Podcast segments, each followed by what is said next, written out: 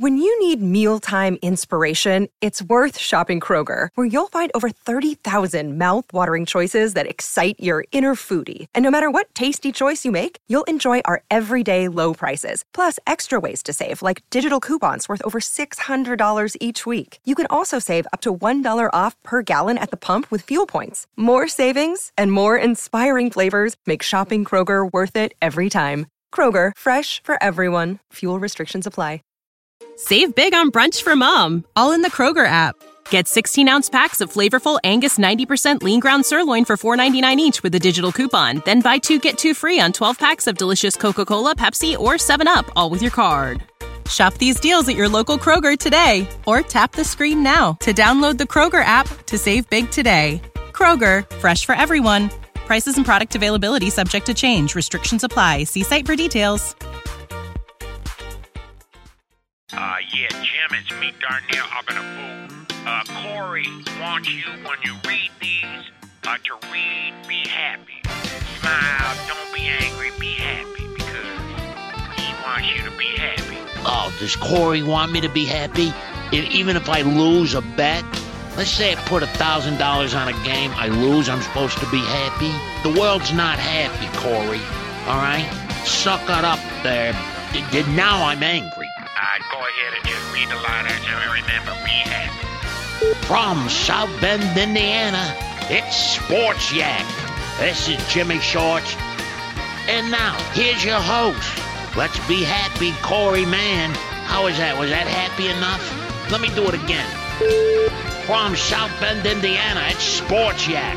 This is Jimmy Shorts. Thank you, Studio DNA Podcast Network. Sports Yak is brought to you by Rabbit Wigs. Put that rabbit in a wig. Call for a fitting today.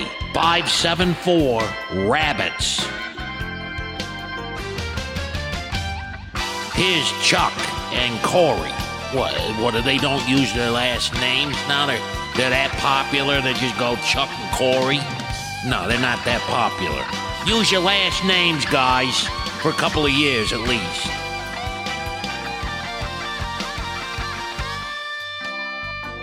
And here's your host, Corey Mann, and Indiana Broadcast Hall of Famer, Chuck Freeby.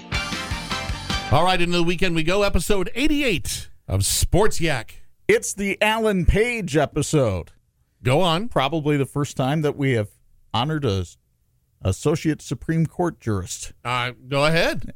Alan, of course, played at the University of Notre Dame, was a member of the 1966 national championship team, number one first round draft pick, I should say, of the Minnesota Vikings in 1967.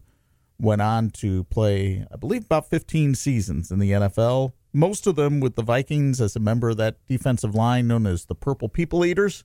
Also played, uh, closed out his career with three or four years with the Bears, and then for the last, oh, I don't know, about 25 years, has been a justice on the Minnesota Supreme Court. I don't know that I've heard that song in 40 years, but did it go like this?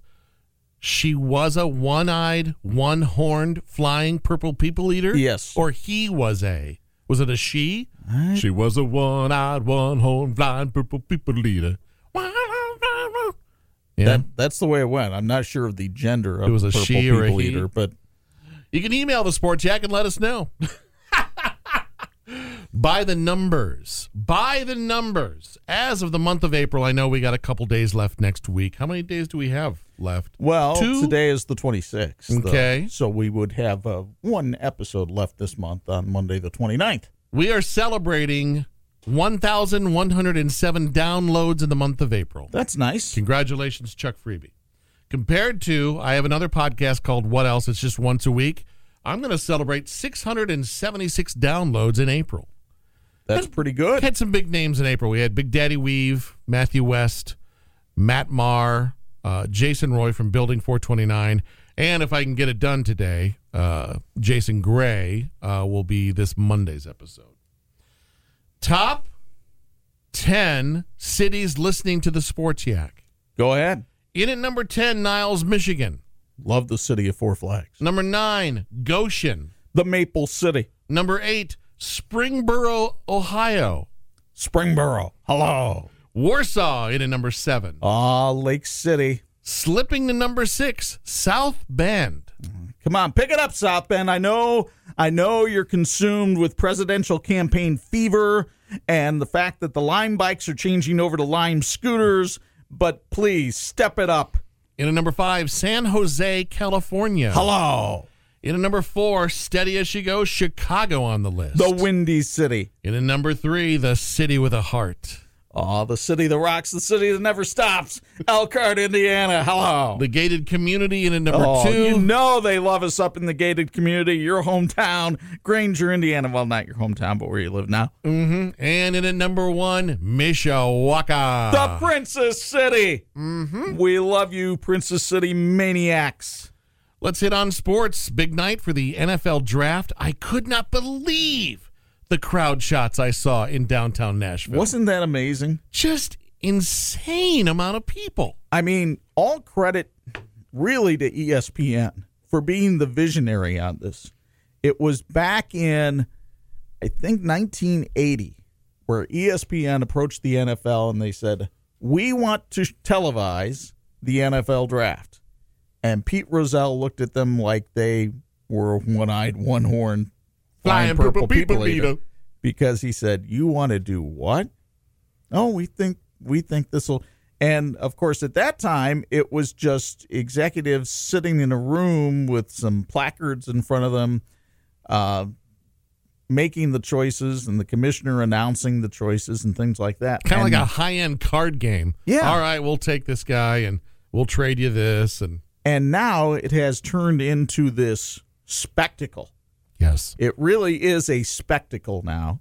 And Nashville hosting it outdoors and people even in the rain standing out in the middle of the street. yeah, Broadway, the busiest street in Nashville. All of the music bars, all of the stores, Bridgestone Arena at the top of the deal, down at the bottom, the big park and the new uh, outdoor shed that they use, standing room only, giant LED video screens. Uh, just, just so many people. And then my eldest sends me the tweet last night. I'll tell you who's not happy about the NFL draft in Nashville. People who plan their bachelorette parties with no idea this was happening. No kidding. No kidding. Now tonight won't be probably anything like last No, night, No. But it'll probably still have some electricity The to it. first night of the NFL draft for football fans is like Christmas in April. I mean, you really have. Maybe you've gone to your college's spring game, Mm-hmm. but you really haven't had any football since the Super Bowl. And now you have all of these stars coming out, these college stars in their brand new suits. Uh, some of them trying to body bump with the commissioner, which was not pretty. Um, but it it's really a, a celebration of the sport of football and the opportunity that it presents for these 32 young men. So Kyler Murray from Oklahoma, the Heisman Trophy winner, um, as everybody expected, goes number one to the Arizona Cardinals, and makes history by doing so because he becomes the first player ever to be drafted in the first round of both the Major League Baseball and the National Football League drafts. Can you imagine the insane amount of athletic talent that it requires to have that happen? Last time we had a player like that, do I do I say Bo Jackson? Bo Jackson would be in that neighborhood. I mean, Jeff Samardzija would be in that neighborhood, although I think Bo Jackson is a is a a better comparison. Deion? Deion. Yeah. Deion would, although, um, and, and obviously Dion wound up starring in the major leagues in both, but uh, it it does not happen all that often. That that's an insanely good athlete right there. Uh, the draft continues. Uh, the Raiders, the Oakland Raiders. I, Jon Gruden, you wonderful Clay High School quarterback and graduate. God bless you. First of all, as a Bear fan, God bless you for giving up on Khalil Mack because the Bears are more than happy to have him. As are the fans. And so the Raiders last year decided we don't need Khalil Mack as an edge pass rusher. We'll send him to the Bears for a bowl of soup or whatever it was. And so what do they do? They go out and they draft an edge pass rusher. But do they draft Josh Allen from Kentucky, who everybody seems to think was the best edge pass rusher out there? Oh no, no, they they don't do that. Instead, the Raiders choose Clemson's Clelin Ferrell. And while most people agreed that he was a first round talent, most people had him going like maybe 26th, 27th, not as the fourth pick of the draft. Didn't Gruden get rid of all of his uh, recruit people like a week ago? Well, he sent his scouts home a week ago, but a- upon further review, I found that that's not all that unusual. Okay. That the scouts usually, this isn't like the Major League Baseball draft. The scouts usually aren't in the draft room with the GM and the coach and maybe a couple of others. They've had their input. Okay, we've taken your input. Now skedaddle. Now skedaddle. So that was the first head scratcher of the night. Okay. But who would come in to save the day to make the Raiders not look like the dumbest team? But the New York football giants. Okay. The New York football giants, it has been speculated for the past three years, they're going to have to find somebody to eventually replace Eli Manning. And they didn't draft a quarterback two years ago, and they didn't draft a quarterback last year. So now you come to the draft, and everybody thought, there sits Dwayne Haskins from Ohio State. He's mobile, he's agile, he's got a great arm, he set all kinds of Big Ten passing records. There he is. He's right there for the taking with the number six pick of the draft. And so the commissioner says with the sixth pick of the NFL draft, the New York Giants select quarterback, and everybody's thinking, okay, here it is. Daniel Jones from Duke. Huh? Who? Daniel Jones from Duke.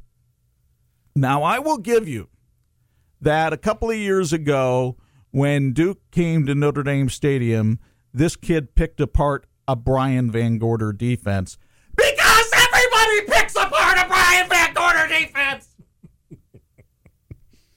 Which caused me to tweet out last night if the Giants play Bowling Green next year, they should feel, feel really good about it. Pause button.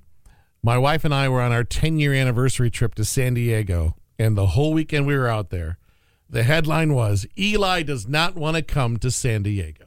Right. Do you remember that? Yeah. And he called in dad and whomever else to get him with the Giants. Yes. So it's funny hearing, okay, now we got to figure out what to do when this guy finally steps aside, which reminds me that I'm getting older. That was 15 years ago. Yeah. Yeah. So Daniel Jones from Duke, and I guess Scott Van Pelt went off last night on ESPN. He goes, I remember watching Duke's final game of the regular season.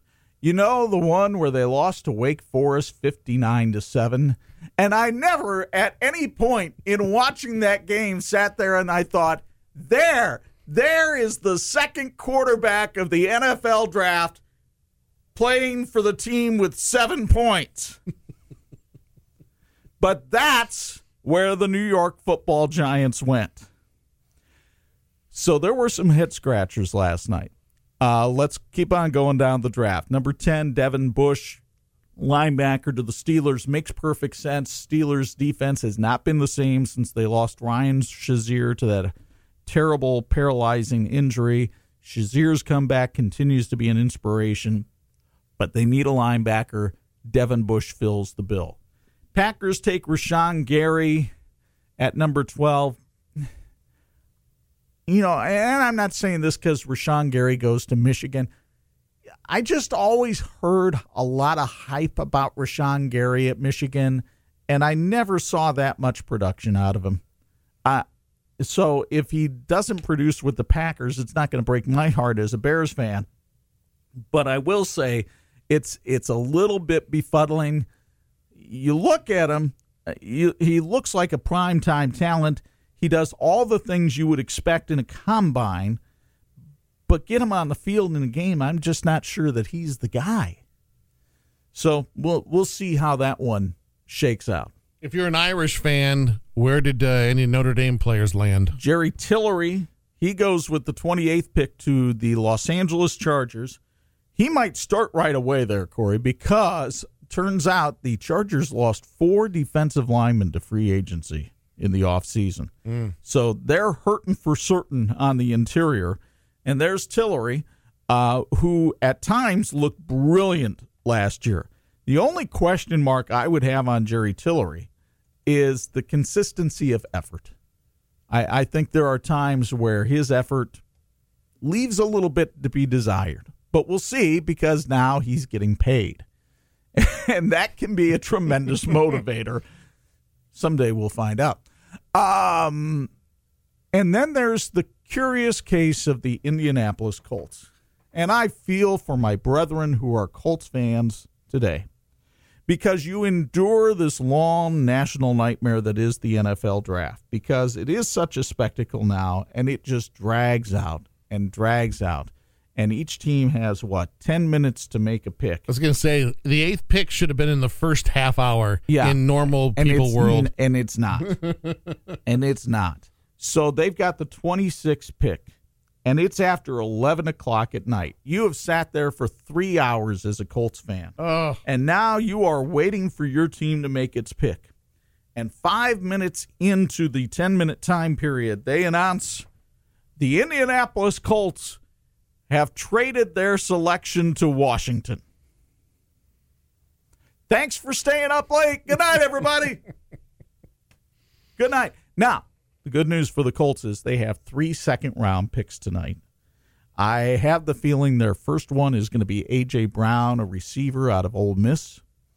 Uh, they are the Colts, I believe, are the second pick of the second round, so you're not going to have to wait that long tonight. Second round starts at seven o'clock. By seven fifteen, you'll probably have a pretty good idea who the Colts are taking as their first pick of this draft. Now, if you're a Bears fan, you got to wait deep into the third round. Woo. Pick number 87. Don't be surprised if the Bears take a running back with that selection, although they could also look for a, a corner or a safety. Would that even happen tonight? yeah, that will happen tonight, but that'll be that'll be uh, what I what I call 46 game of the week time. Ooh. Probably sometime around 11 o'clock. Yeah, yeah, yeah. Right. But that's that's a look at the NFL draft. Let's talk about Phil Jensen changing his address. A couple of W changes. Warsaw to Whitko. Yeah. Uh, boy, this is a, a, a big surprise, at least to me. I thought Phil Jensen was pretty much done with coaching. He had um, he had a nasty fall a couple of years ago and suffered a pretty good head injury. And there was a lot of question as to whether he was going to survive that. And he fought through it and he came back to coaching at Warsaw, but his kids had graduated. Um, he he had kind of seemed to have moved on in his life and basically kind of like you know i'm not uh i'm not into football as much anymore. And so that's when bart curtis went down to warsaw. And phil says I wasn't looking for work, and it's kind of a God thing that I wound up at Whitko. And um, I, I was with, I, I did a radio show last night uh, with my friend Paul Condry from the Regional Radio Sports Network and Chris Geesman. Now, Chris Geesman was the longtime coach at Penn who was Phil Jensen's coach. And I said, Did you know anything about this? He says, Not a word. He goes, I hadn't heard one thing. He goes, I am shocked. So um, it'll be interesting to see uh, what Phil is able to do down at Whitko. He did have some success at Warsaw early on in his tenure there. That success seemed to wane somewhat during his later years, but maybe sitting out for a year or so uh, refuels the fire and, and helps him become a better coach.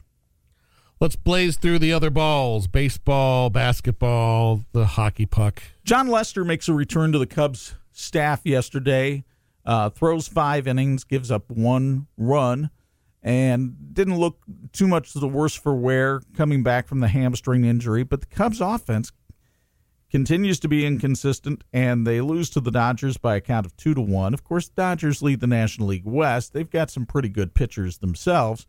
But here's a stat for you, Corey. Here's a, you talk about head shakers. We talked about them in the NFL draft. Here's one from baseball. I'll give you the combination of Kris Bryant and Anthony Rizzo and match that up against former Cub Tommy La Stella. Who has more home runs?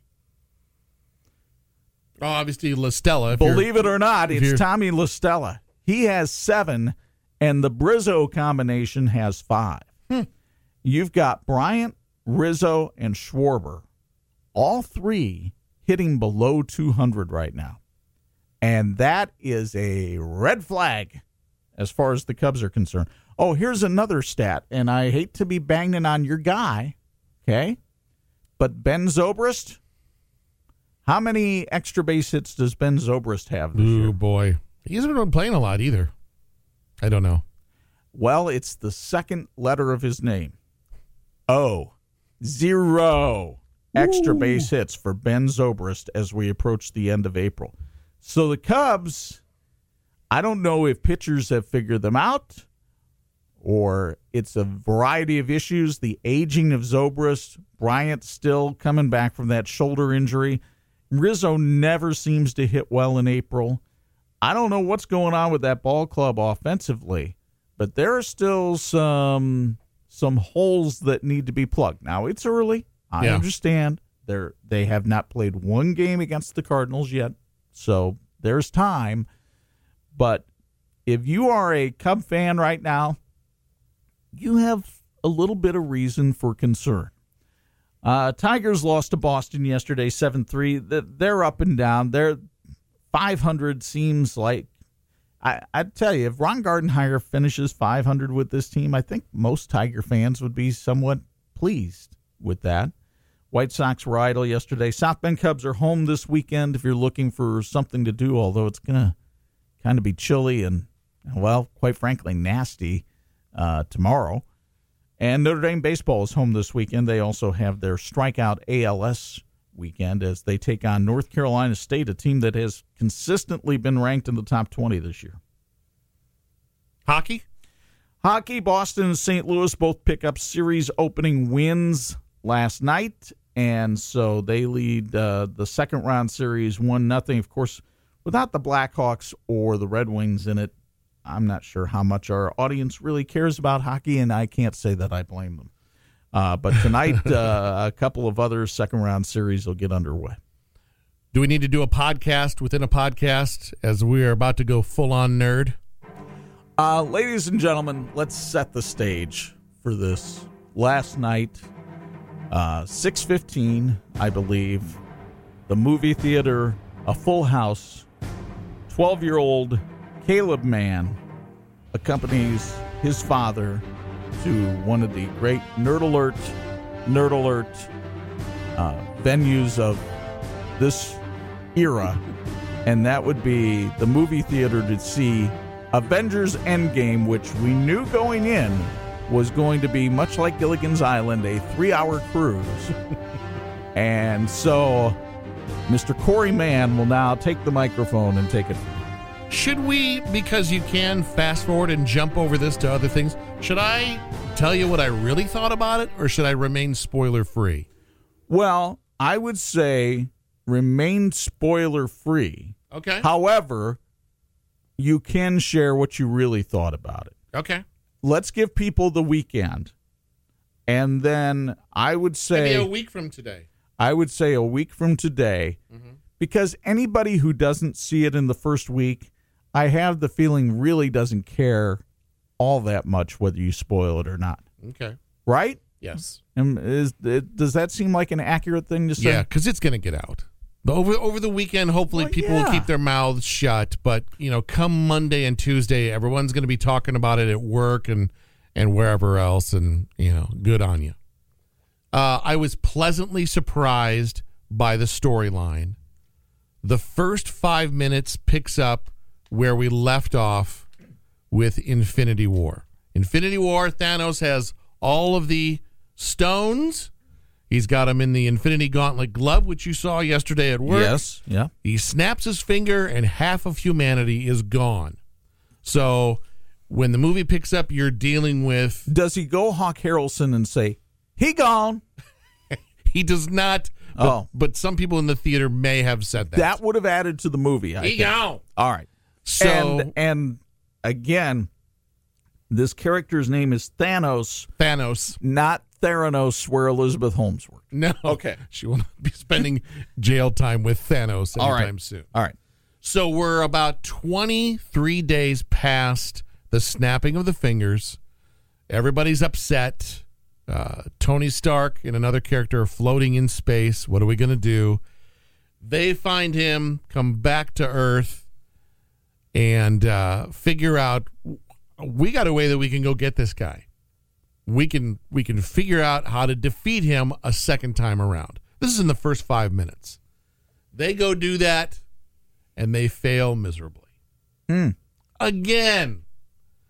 So, um, Two su- game win streak for Thanos. surprise, then the movie jumps ahead five years later, Ooh. which mm, I did not see that coming.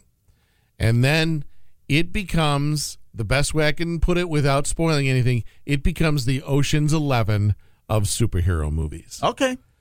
Uh, lots lots of celebs in this movie. The biggest actor actress movie I think I've ever seen in my lifetime. In terms of name people. Everyone is in this movie. That's not giving away anything either, but everybody is in this movie. Cher. Possibly.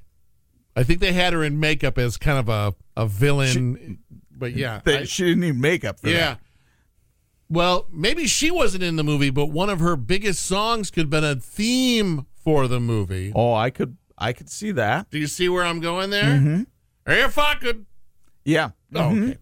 Uh, the formula of a blockbuster movie, in my humble opinion, is heart, humor, and action. If you nail those three, you're good to go.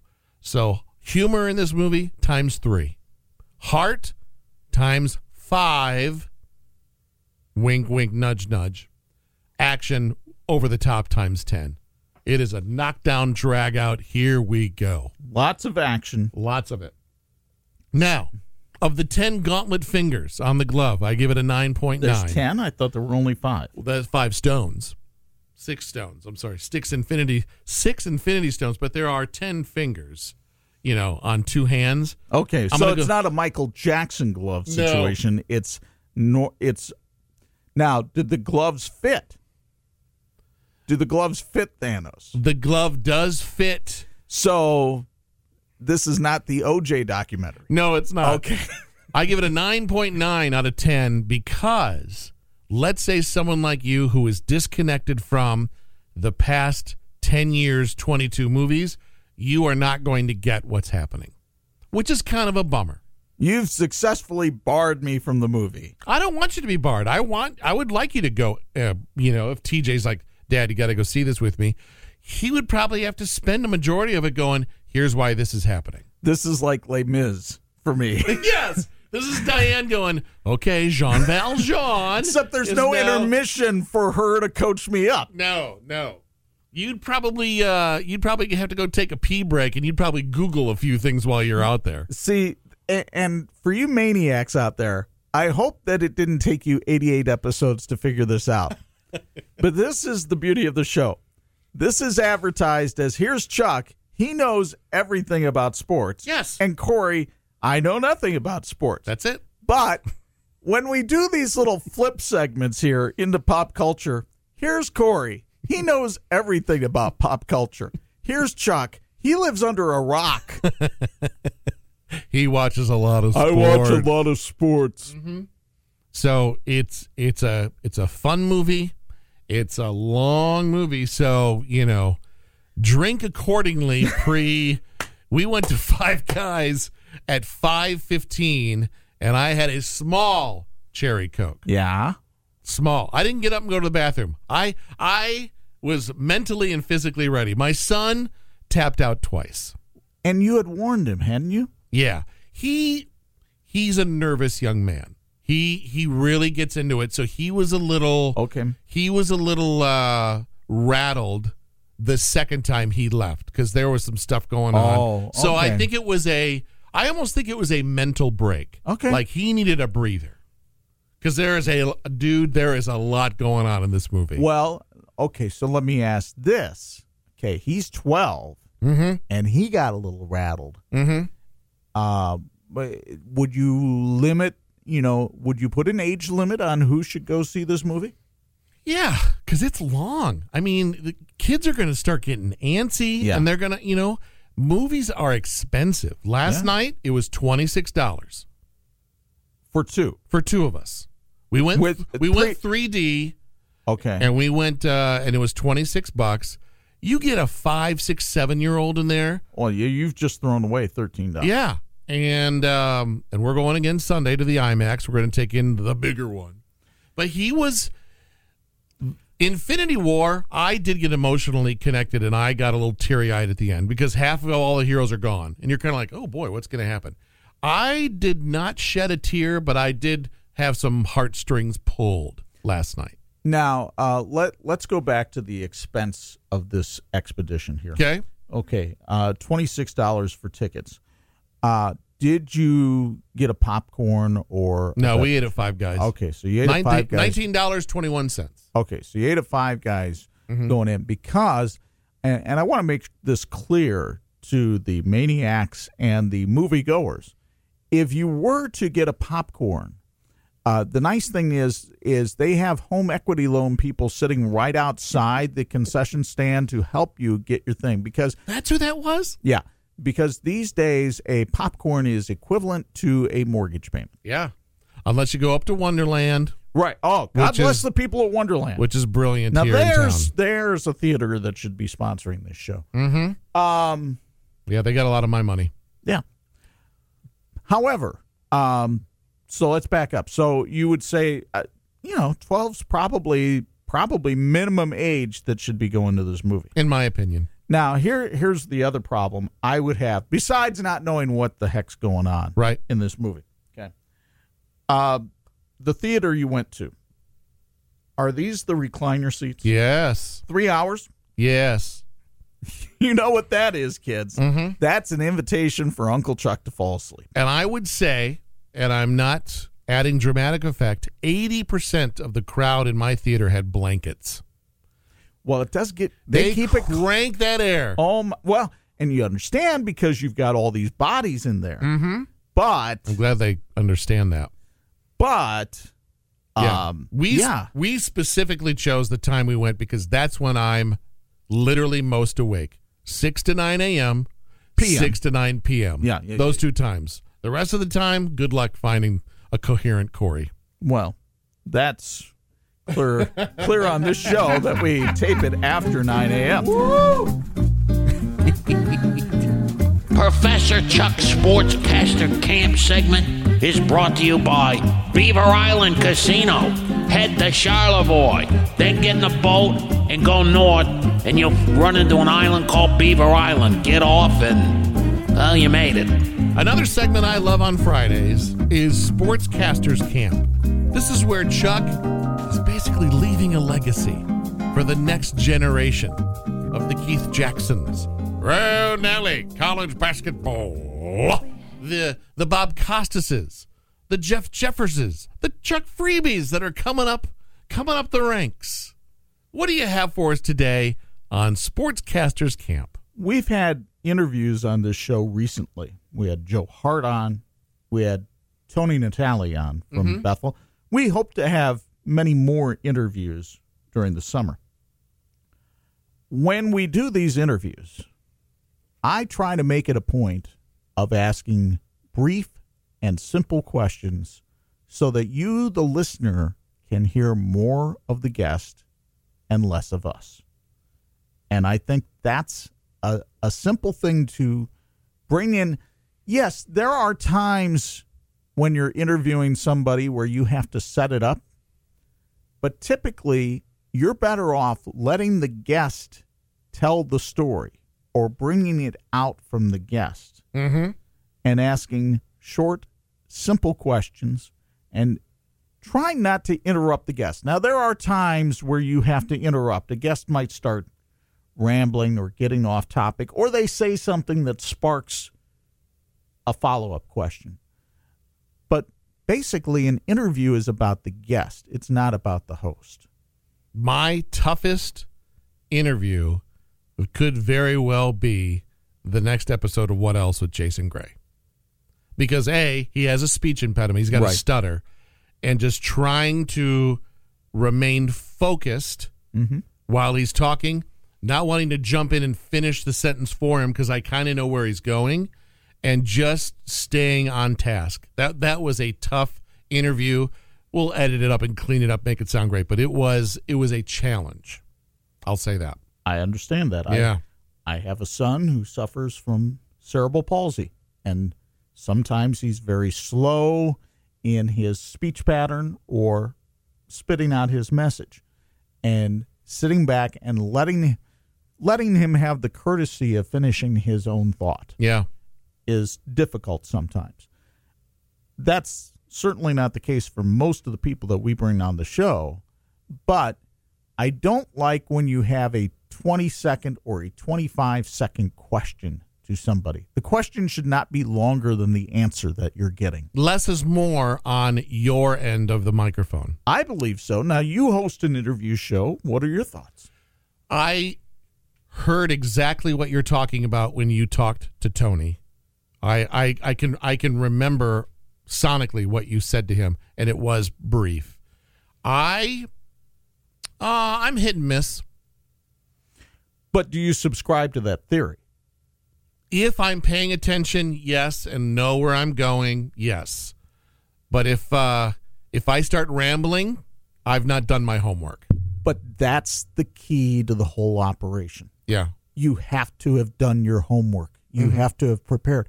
If you've prepared, there's no reason to ask long questions. You can get by with short questions because you have a roadmap to where you're going.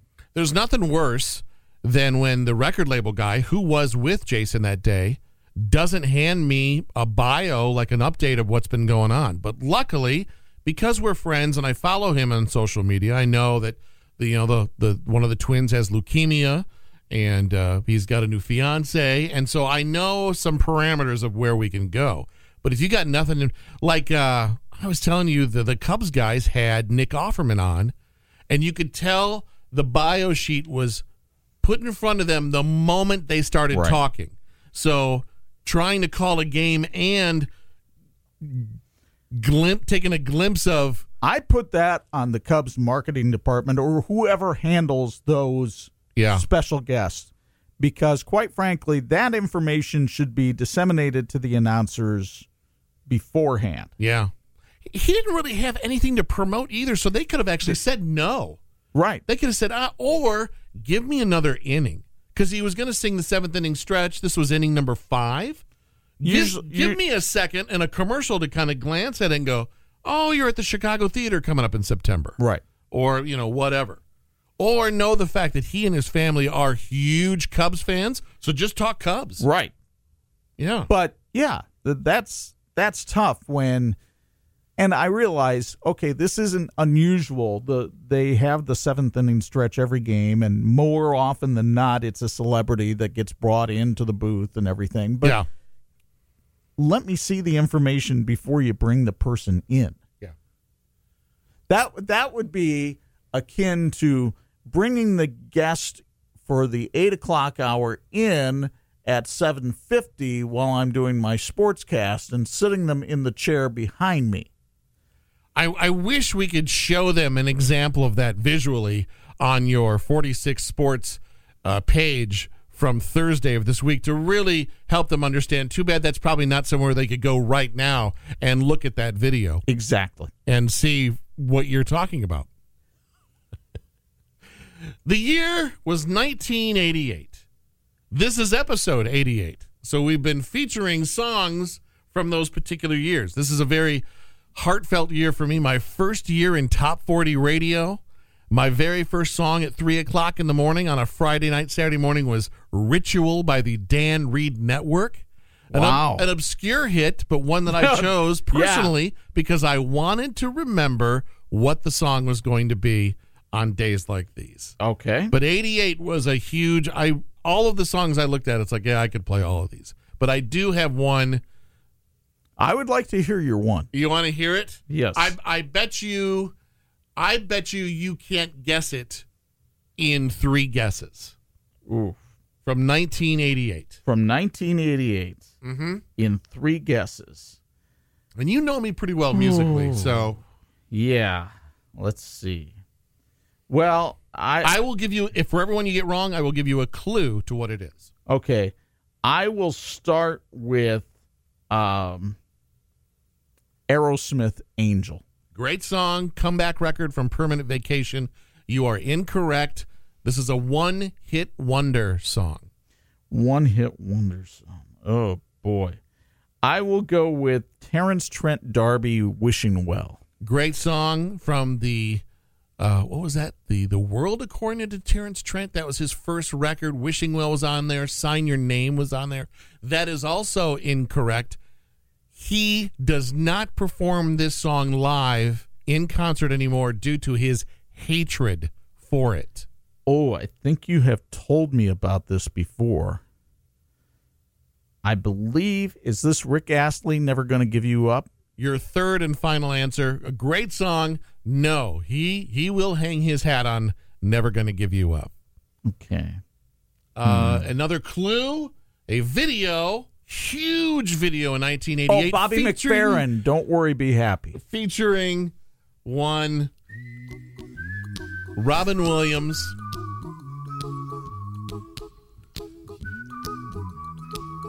I think this is the first time I remember hearing. Wait a minute, this is all the same guy doing all the.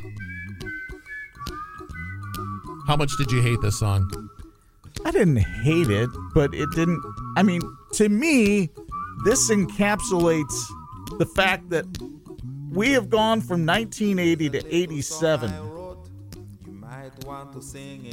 with great music, and then suddenly in 1988, we seem to drop into an abyss. because as I came up with my song, Yes. for 1988. My song is because at this time I was starting to date the lovely and talented Diane Freeby. I remember seeing her around the old office. And uh, for whatever reason, we both seemed to enjoy. Well, I knew she was a Phil Collins Genesis fan. Okay. And Phil Collins started to kind of strike out on his own here in the 80s. And uh, we seem to enjoy walking around the lakes at Notre Dame, uh, kind of reciting to each other the lyrics from Phil Collins' Groovy Kind of Love. All I have to do is take a look at you, Diane Freeby. Then I'm not so blue.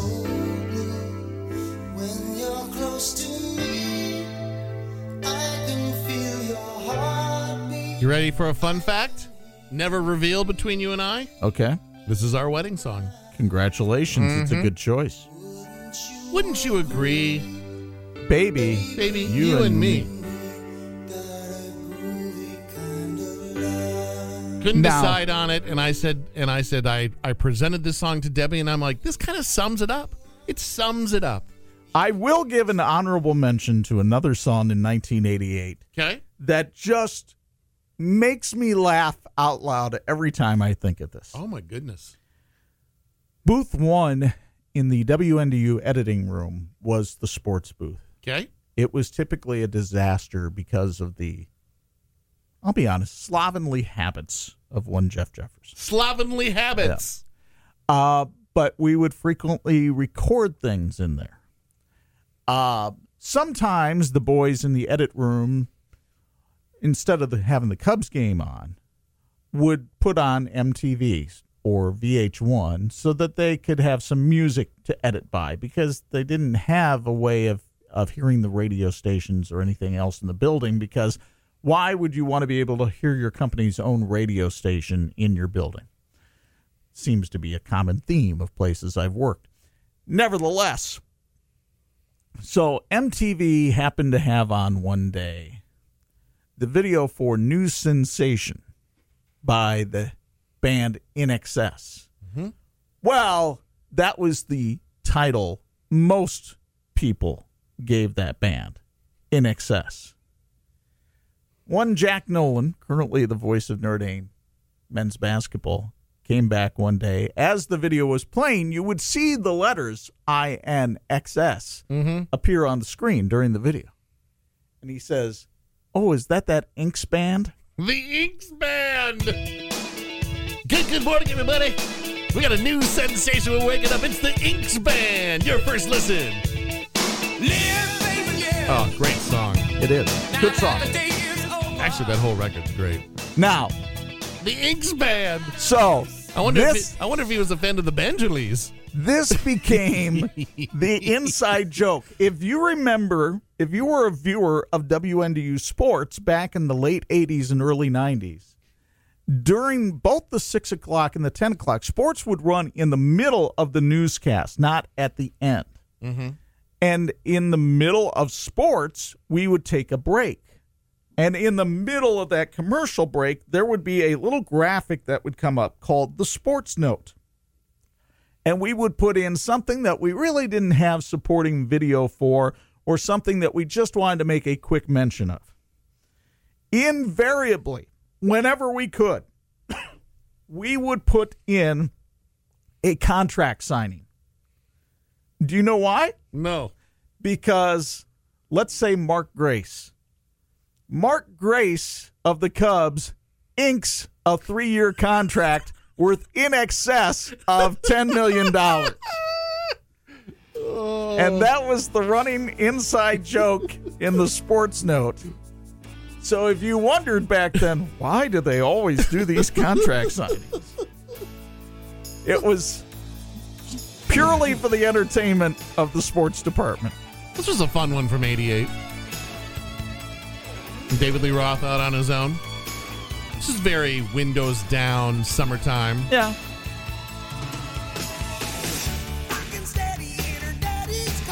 Got the stereo. Alright.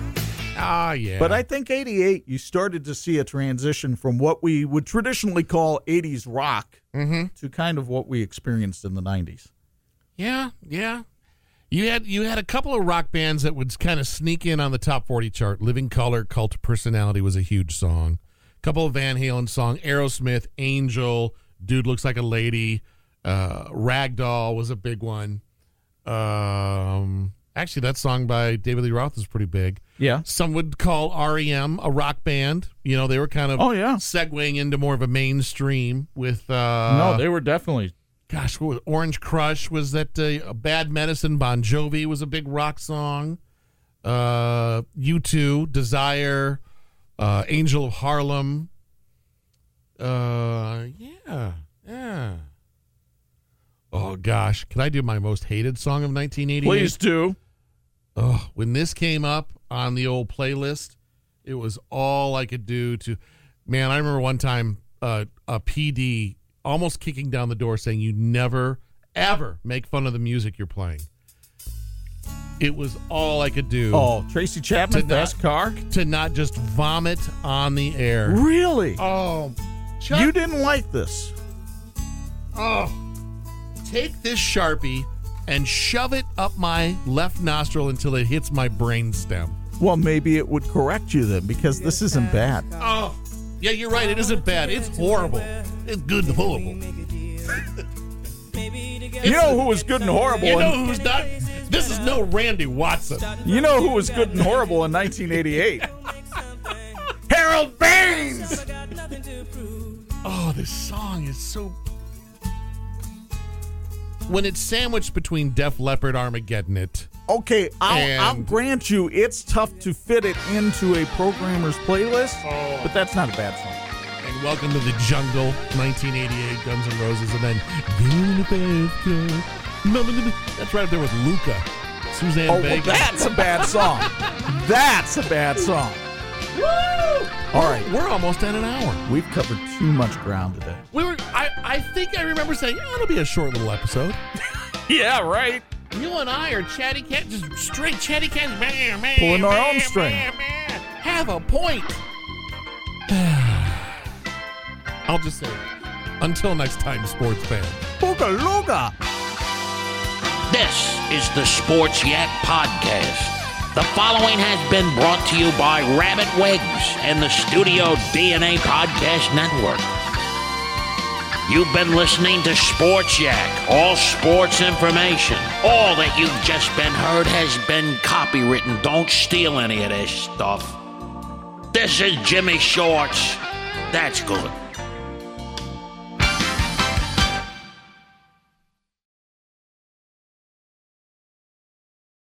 For the ones who work hard to ensure their crew can always go the extra mile, and the ones who get in early so everyone can go home on time, there's Grainger, offering professional grade supplies backed by product experts so you can quickly and easily find what you need. Plus, you can count on access to a committed team ready to go the extra mile for you. Call, clickgrainger.com, or just stop by. Grainger, for the ones who get it done.